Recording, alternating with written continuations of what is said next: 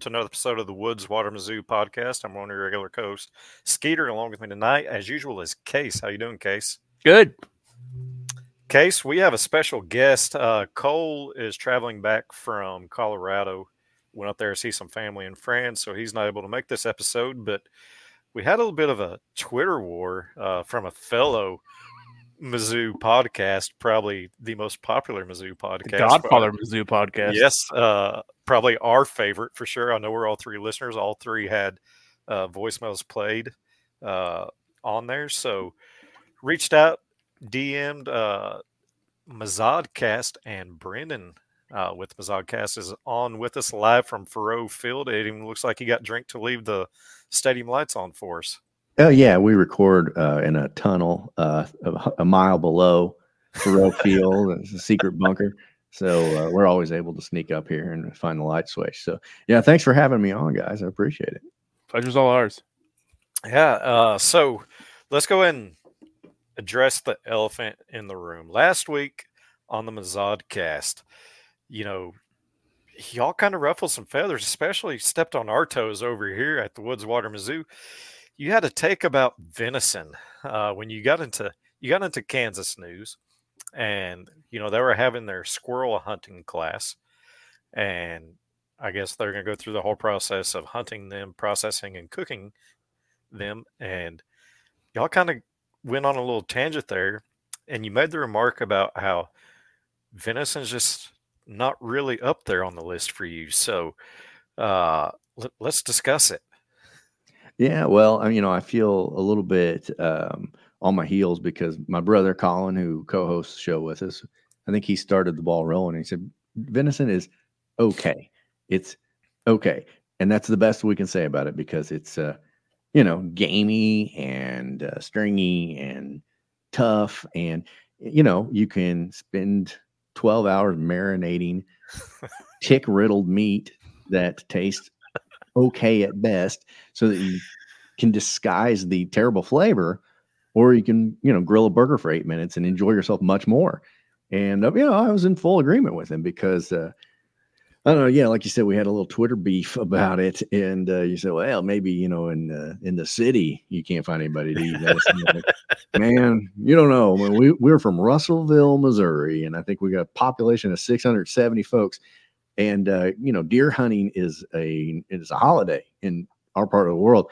We're well familiar with venison and i have eaten my fair share of venison so i almost in a way feel sorry for you guys because you're just in a position where you cannot win this argument um, because it is crap meat and you, I, you know, I know it understand you love hunting and you, you know it's a big part of it that you you eat what you kill. Uh, great do all you want of it because that saves more delicious beef for me. so this is an interesting argument from my side because uh, maybe in my opinion, I, I can't lose argument as well. Uh, I am like third generation cattle farmers. Uh, mm-hmm. so the beef business always good. That's what keeps the lights on. Um, I I think I don't know. I, th- I like the deer meat too. It's pretty lean. It's uh it's free. That's that's positive. You just fling an arrow through it and it's there. Um, I don't know. I don't think it's as tough to get it not so gamey as uh as you make it make it out to be. You know, seasonings, I season everything. Beef can still be pretty bland, you know. Um, but you're right, it does eat acorns. I stayed out of acorns and whatever else falls on the ground. They do have ticks. They Do that. They do have ticks. Uh, just that's more seasoning, you know. That's more yeah. seasoning. Yeah, exactly. Pop when you cook them. You know, yeah, I get it. And I, honestly, like, I lived out in Indiana a couple years, and they, you know, it's just nothing but corn and soybean fields out there, and there's few trees to be had. So they lived on a steady diet of corn, and it was less gamey. But I feel like the the biggest devastating blow I can give to the venison is good argument, and and you had backers. I don't know if you saw our, uh, our listener JD from Arkansas. He's, yeah, yeah. I mean, he's from Arkansas. Of course, he eats roadkill, right? Like that is part of the deal. um, but so the scary. biggest argument in my, in our favor, and uh, like I said, the devastating blow is that you go to the grocery store and you'll go for the deer meat venison section and it just doesn't appear. Now you can get 15,000 different types of bacon because bacon is good and people want it. But uh, when you go looking for squirrel meat, it's just a little tougher to find, and that's because of you know supply and demand. Nobody wants to eat that garbage. Um, look, if you're going to kill a deer, eat the damn meat. Don't waste it. I get it, but like you got to season the living shit out of it. You got to put it in chili. You got to do something with it so you don't know that you're eating deer. Um, and so, you know, like I said, I I'm I don't begrudge anybody for eating venison.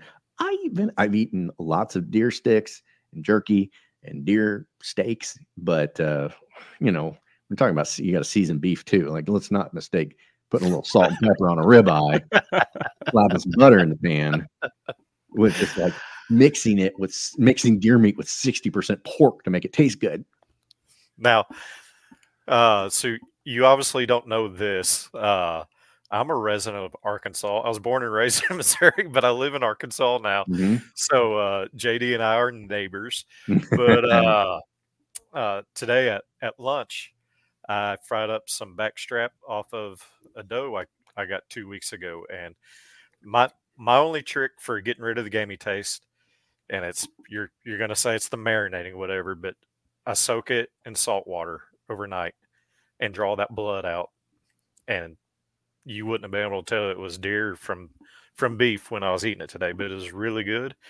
And I was biting my fingers at the end of the of the plate there. So well, uh, you know, all seriousness, I got like I said, I got no problem with it. But uh, if you put a if you put a plate of beef in front of me or a plate of deer, I think I know which way I'm going to head and I think I've made my, myself clear on the on that.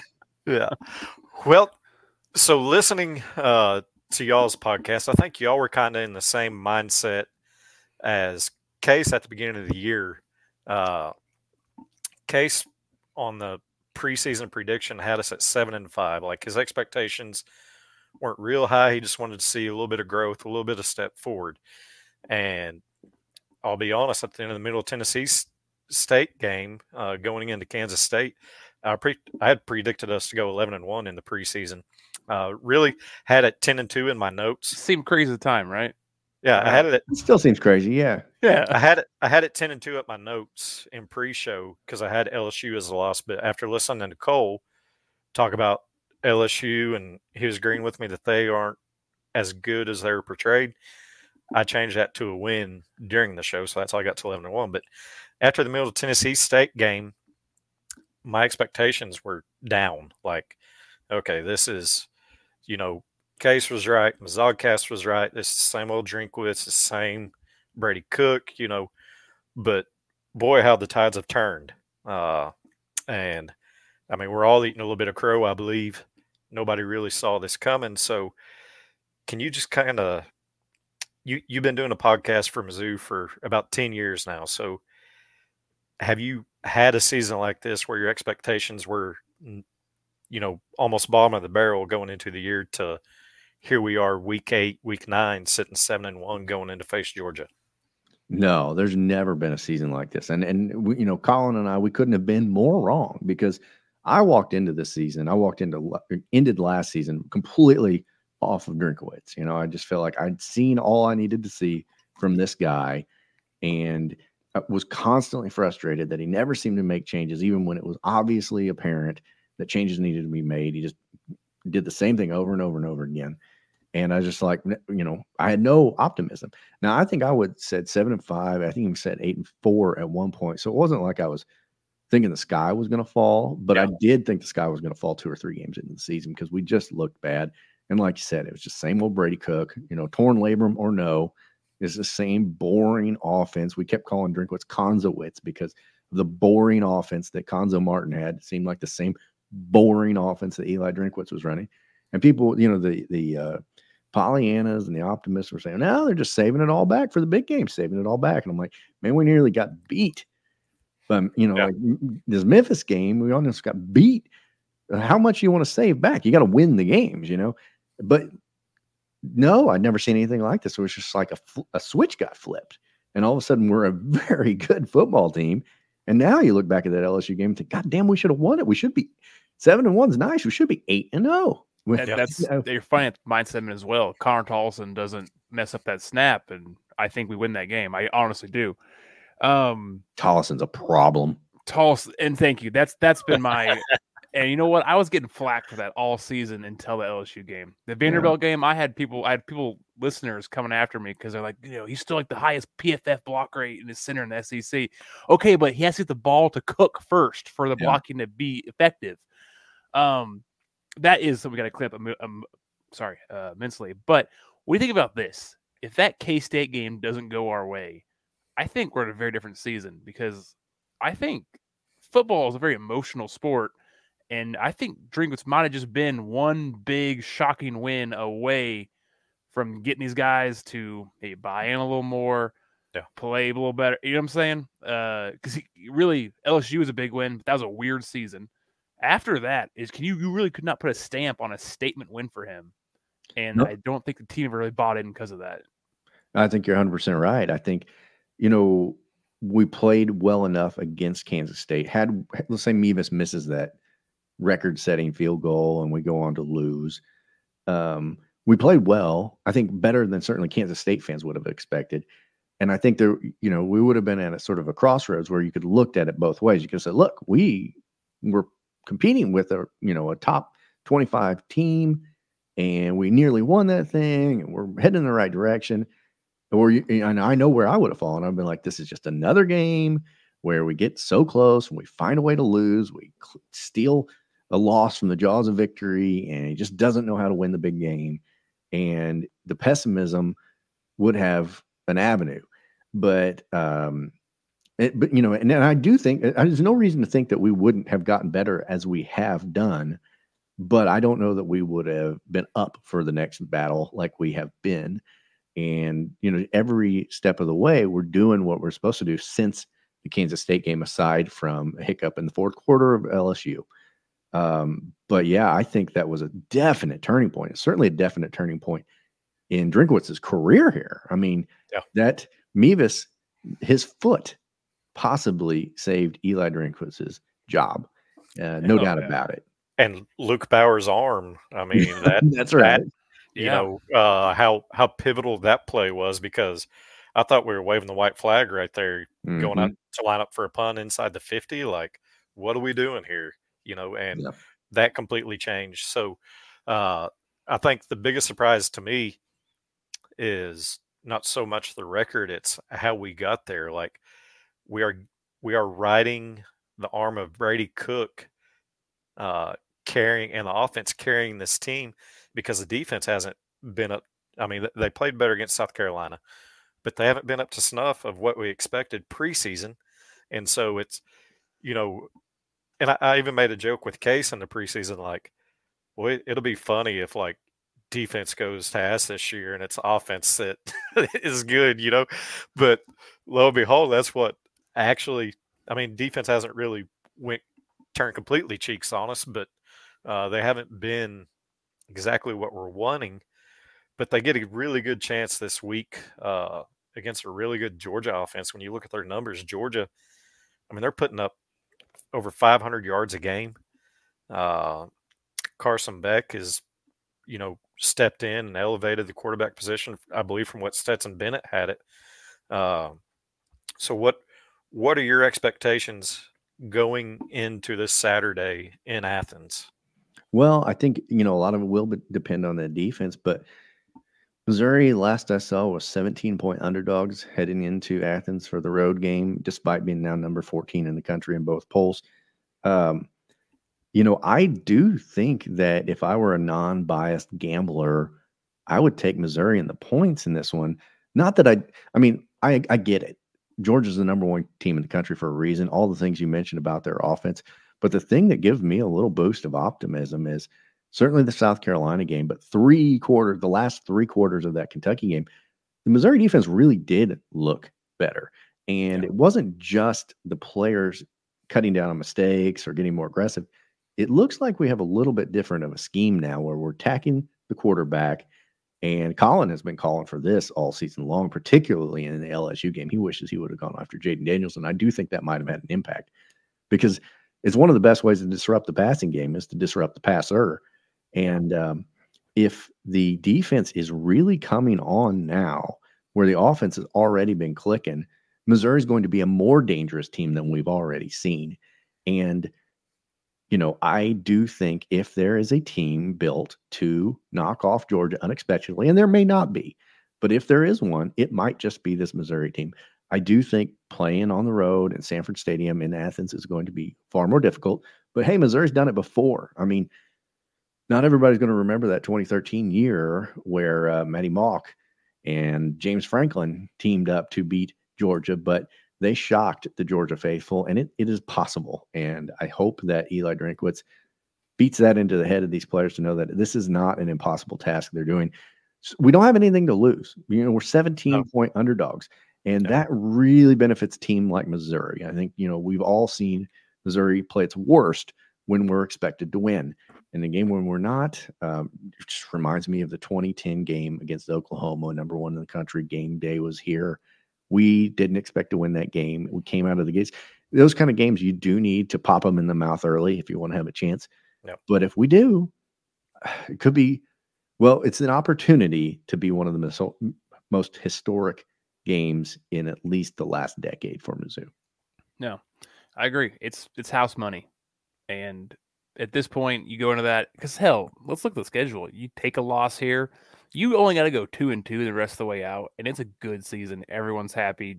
Drinkwitz, you know, has flipped a lot of haters with a nine and three season. Um, so it's it, basically worst case scenario. You're everyone's you're still going to be ranked. You lose number one, you're not going to fall from 14 out of 25. So this is a great game to really pin the ears back on that defense, get after. You know, don't be afraid of the big play because the you know the consequence of the big play is not as important as maybe you getting the big you know tackle, the sack. Um, and like I said, offense is going to roll. I I'm not saying Georgia's defense is bad, but I am saying that I do believe in Luther to get open, or if not, then Wease is going to be right there. Cooper's having a great season. There's a bunch of weapons. Uh, we can really can really attack this team. And one thing I like is the havoc rate from uh, Baker is always very high. It's been lower this year, but it's like, like as you guys have said, it's gotten bigger, better the last couple of games. And Beck is great, but he's a young guy, and that's something we can feast on. That is definitely something I hope Baker has drilled in these guys is you rattle this kid two or three times and those throws aren't going to be as crisp. And that gives us a foot in the door. And he's without his favorite target, Brock Bowers, uh, still. And so, I mean, that didn't really slow him down against Florida. Uh, speaking of the defense and the turnaround that we're starting to see there, uh, the coordinators did the press conferences this week. Drinkwitz took the week off from uh, doing any local press, but uh, Blake Baker said that they've made adjustments and they're getting away from the zone and doing more man to man and doing what the players are comfortable with.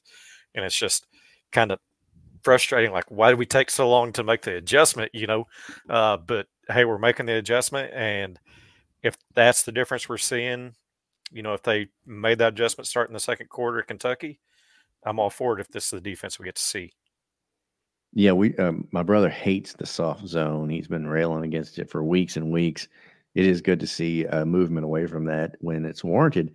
And I just I think everything we've talked about on top of the fact that the bye week couldn't have come at a better time for us. We were walking yeah. wounded for a lot of guys who we're going to need in this game.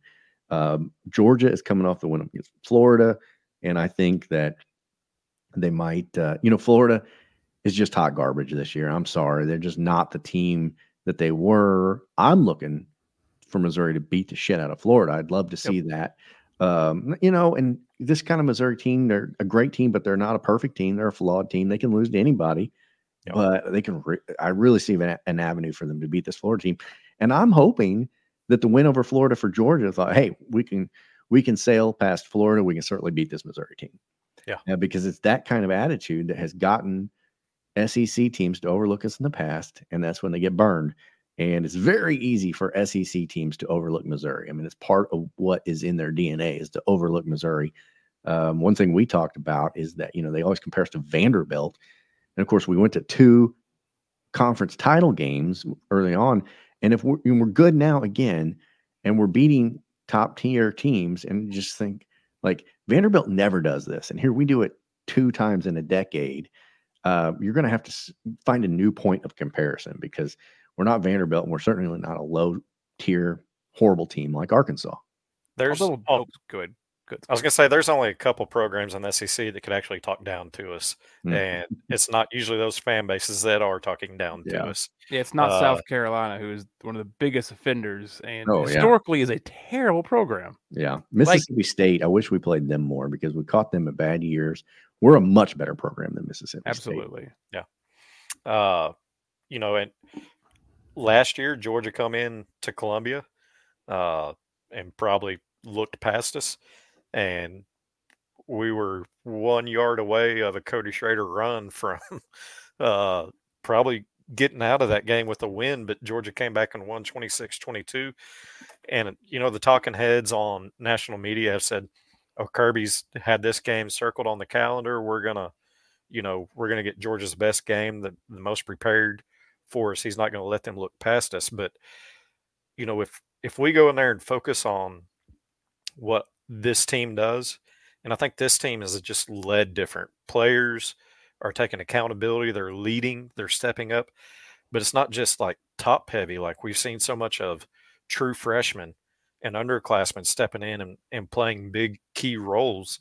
Uh, you know, and so if we go in and just take care of the ball, you know, the false start against LSU, the the two interceptions, we beat ourselves in that game. Is how I look at it, and I think most of Mizzou fans would look at it that way. I just don't want to see us beat ourselves against Georgia. Uh, I, I want to see them go in and show that hey, we had two weeks prepared for this, and we're here to play. Yeah, yeah. Um, you're going to have to minimize the mistakes if you're going to have any chance about of beating the number one team in the country on their home field. Obviously, uh, Missouri has historically not done a great job of taking time out of the bye and looking super prepared, um, particularly in the Odom era. I felt like, but sometimes in the Drinkwitz era as well. And I think you're right. You know, it was a close game. It was a real scare for Georgia, really their biggest scare of the season last year. And I understand that that is the narrative they're going to build for this week because they always got to build a narrative to hype your guys up against whoever you're playing. But they won that game last year. You know what I mean? They came out here, it was close. They got a scare, but they won the game and they moved on to bigger and better things. So there's only so much hype and so much fervor I think you can build in your players for a game you're talking about a year ago that you won. That you won. So um, I get it. I, you know, that is going to be the narrative. And Kirby Smart's a good coach, and he's going to do as much as he can to, you know, say, well, it's going to show these guys who they really are, really where they really belong. Last year was an anomaly, but they were going to say that anyway, regardless of what happened last year. So, um, you know, I expect Georgia to be up because they're the number one team in the country. But I also, you can't help letting it creep into the back of your head that we're Georgia, they're Missouri. We're gonna cruise control this thing to victory. So I hope so. Anyway, I'm I'm talking myself into it anyway. No, but I agree with you. And it's funny. bring- I, I'm glad y'all brought the bulletin board material up because there was that clip that made its rounds around the Mizzou Twitterverse. Uh, was it two days ago, three days ago, uh, on Paul Finebaum? When, uh, by the way, we've got a caller on Finebaum now as Mizzou fan, so that's good. And he's Mary Joe called Drinkwitz a young Saban, and uh, he had a Georgia guy, Paul a Georgia guy on, which makes sense, the SEC. But the first thing he did was go after. I guess he thought Paul had called him a young Saban, and he's went after that. And Paul's like, "That's I didn't do that, you know." But I do think he's coach of the year candidate, and he just trashed on Drinkwitz and us, and you know, absolute gave the appearance that now I don't know what Kirby's locker room is like, but gave the appearance that they are still very much same old Mizzou. They don't give a shit, right? Like they didn't care about us, overlooking us as could be. So I like that because one, I think might be right is to them they say they're mad about last year, but again they still won, so it's not that big of a deal. But two, man, if there's something Drinkwitz can play for that locker room or use that as something to get that kind of you know because how many teams use that crap against Drink? Boston College, I think, only beat us that what that was a bad football season for us, but beat us because of Drink made a comment that was mildly like mildly infuriating. Like what was it about like not wanting to recruit Massachusetts? Yeah. That's Yeah. that was that was too much for that fan base to handle Yeah. and that team. Why not use this same thing for our side? Because that was that was downright disrespectful to hell. I had a podcaster from Kentucky who I we didn't have we had a guy on it wasn't him. uh, who just follows me, and he DM'd me and was like, "I can't believe they said about you. Like Drinkwitz is Drinkwitz is a good coach." And I was like, "Yeah, I know, crazy. I think this is crazy too." So, I mean, if you would have Baltimore material, it feels like we've kind of got a little bit of that as well right now. Like we are definitely not getting the respect we deserve, being you know 14th in the nation. Yeah, I think the uh, the comments you're talking about, what it really does is it speaks to the overall Southern SEC blue blood attitude towards Missouri, which is they're not going to be mad at us because we almost beat them last year. They're going to be mad at us because we've been in the conversation with them, the same conversation on the Paul Finebaum show. And how dare you talk about Missouri in the same breath as the Georgia Bulldogs? That they're so inferior uh, that you shouldn't deign to even discuss them. Save that for the end of the show when you got to work it in before the break. But don't talk about us, the Georgia Bulldogs, in the same breath as Missouri. That's just that's too much for us to bear. That's you know, I don't know where this guy lands in the Georgia media sphere. We had somebody say, "Hey, he doesn't represent us. He's a horse's ass," but he does speak for a lot of Georgia fans. I think when yep. he says, you know, that, that yeah, Drinkwitz has won a few games, but they're going to come back down to earth. It doesn't mean anything. But you know what? I mean, we could go twelve and one or eleven and one. We could, and they'd say, well, the SEC was down that year. Or, oh, oh absolutely. You know, caught yeah. them at a yeah. bad time, or yeah. they're just never going to give us any credit for anything. So this is the kind of crap you hear when they talk about Missouri. So it's absolutely bulletin board material. And these guys that came to Mizzou, especially some of the younger guys, and drink put in their ear, you're going to build something special here, and this is when it's going to happen, and you're the reason it's going to happen, and now is the time. This is exactly the kind of shit they want to hear to turn that narrative around. Oh yeah, Drink recruited all these four stars, big three stars, five stars here for this game this Saturday. Like yeah. this is what he promised, and I mean to Drink's credit, he delivered. They've delivered it, you know. But no, as we said, like you're going to get a chance to go up against the top dogs with a chance to beat them. So you're right. That, that's funny you say that because that is, in my mind, exactly what he's promised all these players. And here it is. Your Super Bowl, your Super Bowl, yeah. your Super Bowl is this Saturday. I'll allow it this week. You know, yeah, right. Super Bowl talk. We're playing Georgia. we're, filling up that trophy case this year. I don't know right. if you, have noticed that over at Mizzodcast, but we are filling it up. I mean, our guys are going to have almost two hands full before the season's over with, with rings. But, uh, you know, I was thinking about it this week, and I think a reason a lot of the SEC fan base doesn't like Mizzou and doesn't want to accept us, a large majority, I'm willing to bet over half of SEC fans are probably Atlanta Brave fans. Uh, there's there's not a lot of, of baseball to pick out of out of the South, and the Braves fans hate the St. Louis Cardinals, and so uh, I think they associate all of Mizzou with uh, the Cardinals. They would be sadly mistaken with Case. I don't I don't think he really cares for the Cardinals. He's Royals all the way, mm. uh, with him being a KC guy. But it's like picture George Brett right there.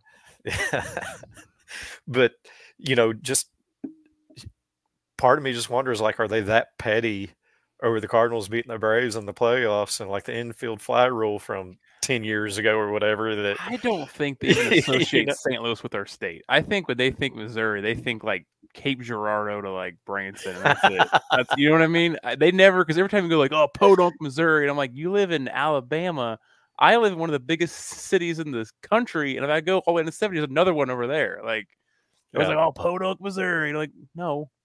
So I'm married to a gal from Mississippi and go down there quite a bit. And I my feeling about the attitude towards Missouri is that just if you don't live in the South and when and when you're talking to a southerner the further south you go the smaller the south is in their mind you know like if somebody from middle of alabama thinks there's about a 30 mile radius around their house and that's the real south everything else is a little bit more yankee and so missouri is way the hell out i mean it's practically canada and yeah. um, they also just don't know anything about anywhere that isn't the south it is like another country and it I encountered this. My mother in law asked me one of the games. She goes, "Are they going to televise the Missouri game this weekend?" And I'm like, "Yeah, you know, they, they started televising them all, believe it or not."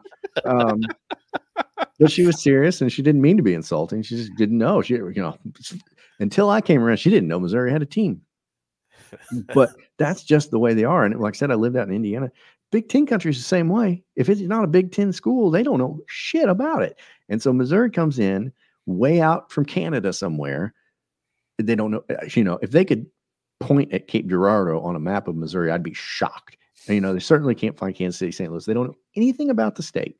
They don't know anything about Columbia. And uh, so they just assume that because it's not far enough south for their liking, that it sucks. And that's yeah. basically what it boils down to. So, and like I said, it's one thing if you're Alabama or Georgia or LSU or, you know, Florida, even who've had success. But these Mississippi State schools, South Carolina, you know, like where do you get off? You know what I mean? Like you, if you get on Winsipedia and you start digging into some numbers and what teams have done historically, and they're not going to do that because you got to spell uh, you're going to find out that mm, Missouri's maybe not quite as shitty and a know nothing school as you think they are. But, you know, it, there's one thing I think we've all learned about the South over the last 150 years or so, which is slow to change. And uh, 10 years in the uh, SEC isn't enough for them to have changed any attitudes. No. Yeah. You guys, you guys want to hear the most uncertain thing about Missouri ever? Uh, I'm up here, northwest quadrant of the state. Yeah, today we had a trunk or treat in mm-hmm. my uh, wife's little bitty nothing hometown, big deer hunting town. Uh, my daughter was a cat. My nephew was a U.S. Uh, no, he was a U.S. Uh, Union soldier general. That's what it was. So he was he was dressed in Union garb, and I was like, oh yeah, maybe, maybe we aren't so south. That's about as or as Union as possible. There, that's why you want to go. It's Halloween. Well, I think part of the other thing that makes us not south is you live out in pop country, where I think so, St. Louis is soda country, and of course most of the uh, the deep south, if you're having a carbonated uh, soft drink, it's Coke.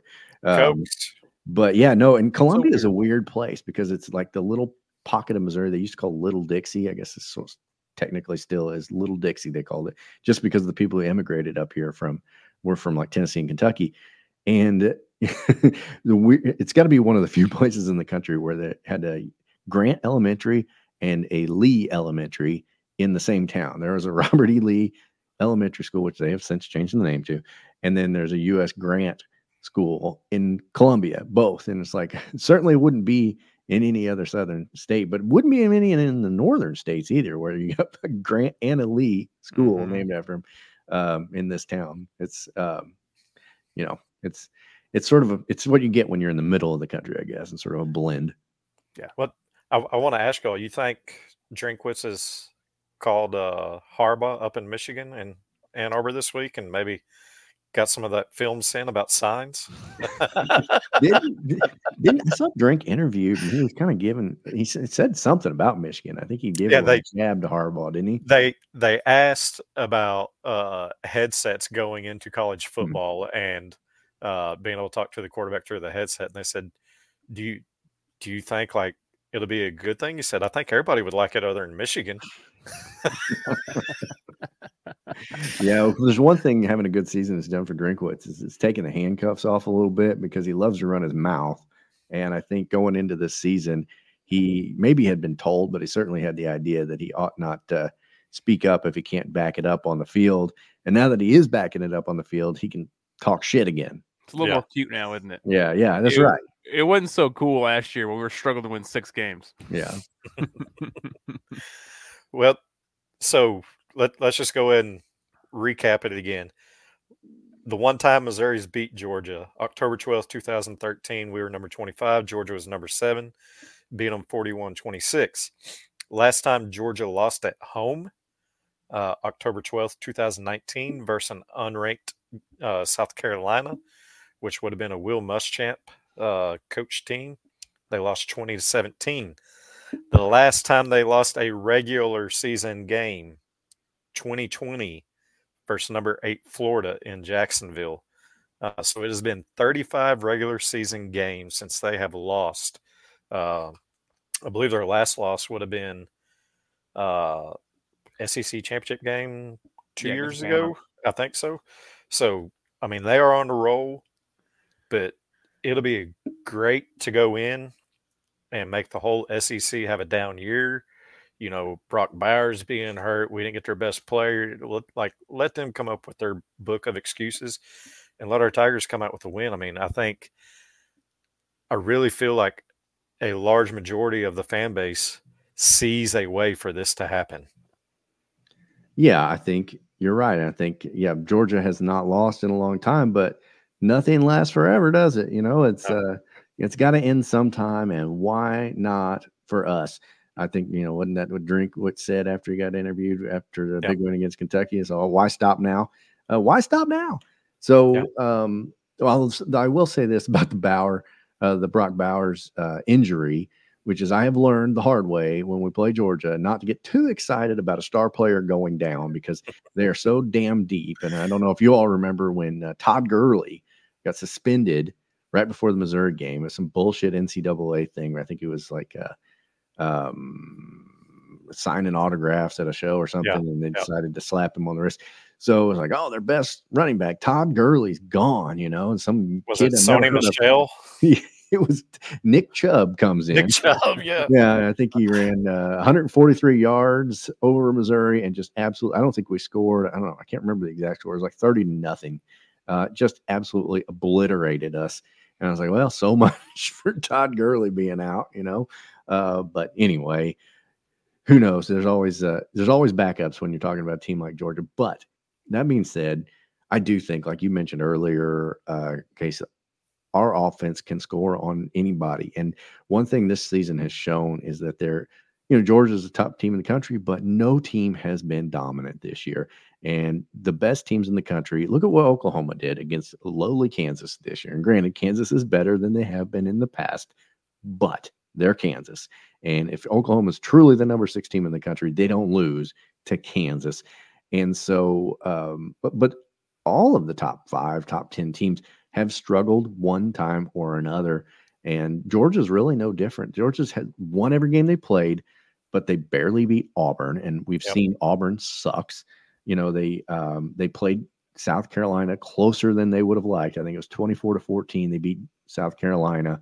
Even Vanderbilt put up 20 points on Georgia. So, you know, the Vanderbilt performed almost as well as or better than Florida did. So this is not a perfect team at Georgia either. And so I don't think that we should look at this as a completely lost cause and just like, you know, if we come within two touchdowns, if we cover the spread, be happy. No, look at this game as something that we can win if everything goes right. Yeah, Yeah. and that's you know what? It's good. To, it's just good to have hope versus Georgia now because it's Yeah. the last multiple seasons. It hell be a game I won't even watch halftime. You know what I mean? I'll just get I'll get the highlights later because I knew where it was going. You know, Mhm. Mhm. Yeah.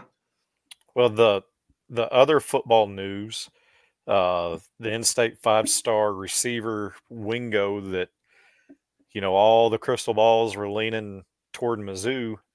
Uh, he committed to Texas. Was that Thursday? And you know, I think about all Mizzou fans are done with anybody with the last name Wingo as far as recruit goes, huh? oh my god. Yeah. You got, y'all want to hear a, a story about um oh the Wingo we lost to LSU? What's his first name? Mackay or Mackay. yeah. His family was tailgating right next to Brett and I's big tailgate uh LSU game. And we didn't want to make any food, so we just went to Casey's and got like a stack of like breakfast pizzas and stuff and regular pizzas. We had a little thing in the truck, keep them warm. So we are gonna eat half of them there, take the other half, watch the games afterwards. Uh, Brett went to his family trying to be nice and offer him like a slice of pizza, and they just took like seven of our pizzas and put them in their car. and Brett didn't know what to do. They just so that like robbed us blind. so yeah, anyone with last name Wingo can kick rocks. Wow. His mom was like, "Yeah, I'll take some," and just like put them in the back of their car real quick. Yeah, Does that count as an NIL deal? I think we may have inadvertently gave him an NIL deal. Yeah. wow. Yeah. I mean, I see a lot of Mizzou fans really bummed about this. And for me, it's like if he had signed, it would have been a huge shot in the arm for where our program is already going. But the fact of the matter is, our program's headed there anyway. Um, Luther Burden June Luther Burden the third was a tremendous get for Drinkwitz, and a, what he's doing this season validates the decision to come to Missouri, and it validates Drinkwitz for picking the right guy. It would have been great had Wingo come here. I personally have just built a wall around my heart when it comes to the decisions of 17 year old children, essentially, mm-hmm. and what they're going to do for their college career, especially in the world of NIL deals. And you just cannot help what some billionaire booster does when he writes checks to 17 year old athletes. You, just can't count on it. In fact, you can't even count the guy out. Who knows? He might switch. Yeah. It's, it's still switchable. It's not December 9th yet. Yeah, just like Oklahoma's ready to switch uh, our recruits back to them. Yeah. The thing is, um, it, it would have been great. It didn't happen, but I I do not get so worked up about the recruiting front because I have enough heartache watching Mizzou on the field week in and week out. I don't need additional heartache based on, you know, kids sitting in a gymnasium somewhere throwing hats on the floor and picking the wrong yeah. one. Um, it I don't know. I don't. I also I will say this. I don't wish him well. a lot of people are like, well, I wish you well. I hope everything goes out for you. I don't wish him harm, but it's the same with Dominique Lovett. You know, he left us to go to an in division rival at Georgia, and he hasn't gotten a lot of play since he's been to Georgia. And I don't feel bad for him. You know what I mean? Like he he left my team, so I'm not gonna like go out of my way to say, "Oh, I hope everything works out for you, Dominic Lovett." No, you know, I'm not gonna say go fuck yourself but I also am indifferent to your plight. yeah, but I, I actually, in my mind, tried to just be captain optimistic over here, but I think he looked at the wide receiver room at Mizzou and saw how stacked and loaded it still is. Uh, you know, we've got four stars riding the bench right now that are waiting for their turn. Uh, Joshua Manning's got a little bit of playing time, but not a whole lot. Uh, Daniel Blood, uh, Marquise Johnson, true freshman, you know. So, and then you get James Madison coming in from Florida. He had three touchdowns in the first half the other day uh, on his senior day game uh, in his high school football game. But he plays at uh, like biggest schools, like in the state, yeah. like talent wise. No, so I, I think we're okay in the receiver room. Yeah, I, I think Wingo saw Texas, saw they're losing quite a bit of talent this year out of that room, and so he sees quicker chance to go to the field. Now, the stuff about they develop their receivers and they get the ball to the receivers, like that's all BS. You don't have to say all that crap because the numbers, you know, the numbers don't justify that. I think Mizzou has two receivers with more yards than any Texas receiver right now. Yeah. Uh, well, that was before their game Saturday, so I don't. It, it might change now, but uh, Mizzou has no problem getting receivers developing them and getting the ball to them. So, you know, good luck yeah. to you. No, and I think what you said and what uh, Brendan said is a good combination because it's I think he's still getting good high end talent. Like I said, Madison I think is going to be a stud, but also we don't need to get super strung out on what these 17 year olds choose because yep. man, Drinks build a good coaching staff. Peeler, I think Jacob Peeler is one of the best receiver coaches in the country, and he is he's developing guys really well. Like you said, we've got a bunch of talent Hell, we got one of Ole Miss's old five stars on our bench. We took Oklahoma's five star Theo Wease, who is good, but you know, we we made him a lot better, you know, in just one off season. So yeah, I also got the portal. He has made some we made some good portal additions. And uh this is a different era of college football we live in now. These number one recruiting classes don't do as much for you. Hell, Drink's second best class is already pretty much decimated, right? Like a bunch of those yeah. guys left or bench riders, you know. Um, so, man, it's a different era where you get to you get to see a guy te- get a test drive on their team first, and if you want to pay for him, you can get him here. I mean, that's what Austin Firestone was. They saw a freshman, a three-star freshman who had good potential at Northwestern. Northwestern's kind of in the toilet right now, and it threw money like, "Hey, come play, come play at Mizzou." So, you know, we're gonna we're gonna we're gonna get picked like Dom Lovett, but we're gonna pick a lot of guys as well, and I think that's as big a part, if not bigger, than the 17-year decisions now. Yeah. I th- well, and if, like you said, there was if there was ever a unit that Missouri could afford to whiff on one year, it's our wide receiver core right now. So that's, you know, as great as it would have been, and it would have been great. I think you would have played immediately. Five star guys do. That's what yeah. they bring to you. And, um, but uh, you know, at the end of the day, like I said, the whole transfer portal situation, you know, you, you can't get too hurt about what happens in the offseason anymore because you will lose Dom Lovetts you will lose out on your wingos. You, you, but for every Lovett you, you lose, you get a hopper on defense, or Yeah. you know you get a you get a, a Weiss on uh, offense. And God, when you got a guy like Burden drawing double teams, it's just going to make these other receivers look much better than they Yeah. than they were before. And then God, I'm just going down a rabbit hole now, but uh, Norfleet at the tight end position actually getting used, just licking our chops and looking at what we're capable of doing Yeah. on offense. But You just like 10 years ago under Coach Gary Pinkel, I mean, we we had a little eye of recruiting, but it wasn't like we weren't worried about trying to get top 10 classes. You know, uh, it's about getting the guys on campus and developing them and fitting them to your system or fitting your system around them and utilizing their skill set. That's that's what makes good a good football team. It's not that five star rating don't really necessarily translate to college ball. Uh, it's great when it does, but you know, there's three stars and guys that don't even get stars that turn into all pro NFL players.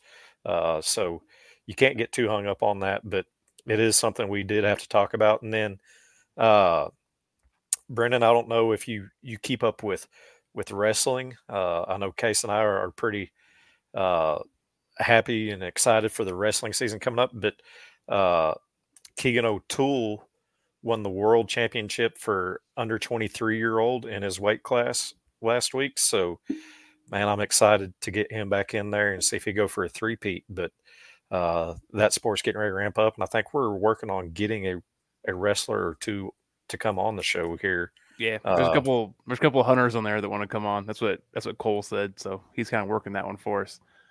Um, they're doing their black and gold game soon too, right? They're doing it here at my part of the state in Staley, I believe. Okay. So that's cool. I don't know if I'll be able to go to that, but that is a that's a pretty cool. I guess they they just move around the high schools and recruit the hell out of those kids. You know what I mean? Get every get every big wrestling kid in the state. Crazy thing about wrestling is that before Brian Smith came along, Missouri wasn't a powerhouse wrestling school. And if there's a college football or college athletic program that's more like static as far as like the blue bloods are always at the top and the other schools have no chance of ever climbing the ladder, it's wrestling uh, and football. Those are the two programs that like it's the same schools every Yeah. year. And Brian Smith did something that is thought un- impossible, which is just made Missouri a powerhouse wrestling program. And frankly, I'm surprised we don't have, you know, this like the team champ national championship yet there because uh, if ever there was a program that was going to happen, this is, you'd think this would be it. That's the one. Yeah, they, they're such a dominant force. Um, I will admit, uh, and I'm not a big wrestling guy. I didn't grow up with it. Um, you know, I see cauliflower ears and balls in your face a little bit, and it's just like I don't, I don't I get don't know about that. yeah um, but but i get that you know missouri's really good at it and the guys who compete in the sport are some of the best guys um, you know they're the nicest guys to talk to and really good natured and i'm always excited that missouri's representing well in that sport. I, I do want to go back one thing with the recruiting stuff sorry. Oh yeah, no, You're good. which is um with the transfer portal and NIL stuff, I will say like these message boards and the rival sites. And I know if y'all listen to our show, you know, we kind of take a dump on Gravy Armin and company a little bit. But man, those sites have had they there's no inside dope anymore. Like No. nobody has the goods on anything. You know, you're just as likely to get it on a social media network like so, Twitter. And even then, it's not right. Like nobody knows anything anymore. And those places used to be where you get like, here's what's going to happen. paying There's for the inside noise there. Mm, yeah, yeah. And it's, you know, I'm sure people have there's reasons why they get on there, and there's people that have more better information than others. But good lord, it, you know, I I'm sure that Gabe DeArmond's information at the time he had it, where he had Missouri as like a 90% chance of landing Wingo, was right. But you just don't know until the hat gets thrown on the ground what's really going to happen. And they used to know, you know, it used Yeah. to be more defined, and it's crazy now how it is just the wild west. That is such a good point. You're right. Those places built their whole foundation on that. We get the dirt from us, but you know, you're right with these social medias. I've gotten, I, have seen tweets from kids like Mizzou students who hear something from a player in class that ends up being worth more weight than what comes from one of those websites, yeah, and that's just ne- crazy. That's You just crazy. never know until it happens if it's true or not, but it, sometimes it is. yeah. All right, Brendan, I want to ask you before we get off here and end this episode. uh, you know, a lot of hype coming into this athletic year was Dennis Gates and what he's doing with the basketball program. It's kind of went on the back burner with the success on the football field.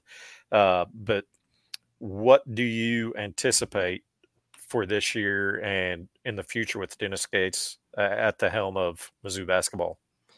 I don't know if you all are hearing the same sort of talk that I am, the sort of like whispers about the new guys coming in and the rebuilt roster that Dennis Gates is putting together. But there's like a huge sense of optimism. And I'm talking stuff like Missouri's going to contend for the national championship this year, and Missouri's going to have the best team they've put on the court since early Norm Stewart days. Like huge expectations sort of quietly building about this program. And I think nobody wants to jump out and say it just yet because nobody's seen these guys play. But apparently the team is gelling. I mean, we've seen what Dennis Gates can do as far as rebuilding a roster in a single year already with what he took from Cuonzo Martin's former squad, what he brought in from Cleveland State, and just what he managed to find in the transfer portal and gelling them into a program that can win and now we've got a whole new batch of guys that uh, apparently a lot of the coaching staff and a lot of guys who have seen the team early really like. I mean, he's built early confidence and early trust with just a, a wonderful turnaround in one year. And we personally we felt validated because we were so down in Cuonzo Martin. And a lot of the Cuonzo defenders would say, you know, like, hey, you got to stick with a guy forever and ever and ever. And even though it looks terrible, you're just not seeing it the right way. You got to look at the spreadsheet I put together. It tells you you actually were a good team. and you can't change you can't change a team. You can't change a culture in one year. When Dennis Gates came in and said, "You all don't know what you're talking about. I'm going to change a culture yeah. and change a team in one year." So, um, you know, I, have been all in on football obviously this season because things have been so fun and so good but uh, I think expectations are going to be really high for Dennis Gates to follow up in a sophomore campaign here, and um, one win in the NCAA tournament, which was one more win than Cuonzo Martin or me have ever had coaching the Missouri Tigers. That's what I always said about Cuonzo Martin. We I am tied with him as far as NCAA tournament wins at Missouri. Um, I mean, the sky's the limit. So I'm really excited about basketball season. I'm excited to be at a time where Mizzou football and basketball are good at the same time because that's been so rare in my life. Yes. Yep. All right. So over the summer, we did a segment called Summer in Front of the Fan where we invited fans to come on and just talk about how they became a Mizzou fan and whatnot. But we're going to give it to you. You get to pick a Mizzou national championship. What sport are you picking? well, I've done a podcast about football for the last 10 years. Here, so, um, I feel like I might have my thumb on the scales here a little bit. I do, but I will say, uh, and I know, I bet there's a lot of people that would say basketball because of growing up basketball. It's about 50 50. Mm-hmm. Yeah, but fans. Honestly, if you're going to talk about what will catapult the rest of your athletic department, what will catapult your school brand and reputation, there's nothing that can compare to football. Um, if we were to somehow win a college football national championship, and I don't think people realize how close we have been to that, um, that there's just nothing that could compare to that. And certainly it would be the pinnacle of my sports fandom, I would say, because I grew up a Cardinals fan, and that 2011 World Series victory where we um, we're down to the last strike twice. Game six. Yep. Yeah, I mean, I, it's hard for me to even uh, rebuild that enthusiasm for the Cardinals that I once had because I've been to the mountaintop already. You know, it just would be uh, circling the track again. So if Mizzou football could do that, it would be fantastic. I mean, um, look, you know, the women's tennis team, they get a national championship. I'm going to be really happy for them, but probably not on the scale that I would be if football won. I know we're getting low on time, but you said something that I wanted to mention because I mm-hmm. felt that way, and I'm, I've been afraid to like to say it out loud. Is I feel like Mizzou is so important to me now because when I was younger in college, I saw the Royals win World Series, and that was the first championship I ever saw. So like I was like in tears in downtown Kansas City, crying right in my in my alcohol. Then I saw the Chiefs win a championship again, losing my mind. That only leaves one more like you know quest on my teams, and it feels like the hardest one to get. Mhm. But as you say, the, the Chiefs played a terrible game today, it lost, and it doesn't hurt like it does if Mizzou does that because I've seen them to the pinnacle twice. yeah, Yeah. like I've right. seen it. I have not seen Mizzou do it, and it- it's it's it's kind of stuck in my craw, and I, I want that one more than anything now. So I I'm glad you said that because now it does not. I can't build the same emotion up now. I do for the Chiefs and Royals because damn Mizzou just is the my last one. yeah, the last But- ring. Yes, I'll- yeah, I'll, I'll agree with you on the football and just I feel it's more respected. Like nobody fears UConn, Yeah. you know, when they're they're defending national champions in basketball. But if you ask most people, walk up to them on the street, hey, who who won the national championship in football last year? A, a large portion is going to know Georgia. Yeah. If you say who won the national championship in basketball, a bunch of them are probably going to have to think. Every time And- I hear Baylor won one in the last five years, I have to go, oh, oh yeah, that's right. Yeah, was it? Okay, yeah, they did. They did do that. Yeah, that's right. so you- you're definitely going to get more respect and more national recognition through the football. Uh, I mean, it's top dollar sport as it is. Uh, the dollars don't lie. But man, we appreciate you coming on. uh, just in case anybody's been living under a rock and knows nothing about Mizzodcast, do you want to want to tell us uh, where we can find you? Well, wherever fine podcasts are sold, you know, uh, Mizzodcast has been around. We, I think we always put out the link to the Apple Podcast or iTunes or whatever they call it these days. But we're available all over the place, um, wherever you get your podcast. It's Mizzodcast, M I Z Z O D C A S T. Hard to spell, hard to pronounce. That's how we know how to market. Um, but yeah, we've been doing the show for a long time, and uh, we, if you don't like cuss words, probably not the show for you. We're we let it fly. Um, but anyway, we we pretty much tell it like it is. I think so. Um, we're always looking for new listeners. We try to have a good time on the show, and I certainly appreciate you giving us the chance to uh, promote ourselves a little bit. Hey, we like I said, we would not be a thing without y'all. I mean, y'all were the motivation. So I kind of look at y'all as the godfathers Yeah. of, of uh, Woods Water, Mizzou. But big game Saturday, two thirty on CBS, I believe it is, or is it Yep. three thirty? Two thirty. Two thirty. It's our Okay. time. So, uh, man, I know we're all going to be tuned in. We're going to be on our emotions are going to show on next week's episode, whether it be high or low. But uh, look forward to it. Y'all have a good week. And as always, M I Z. Z O U.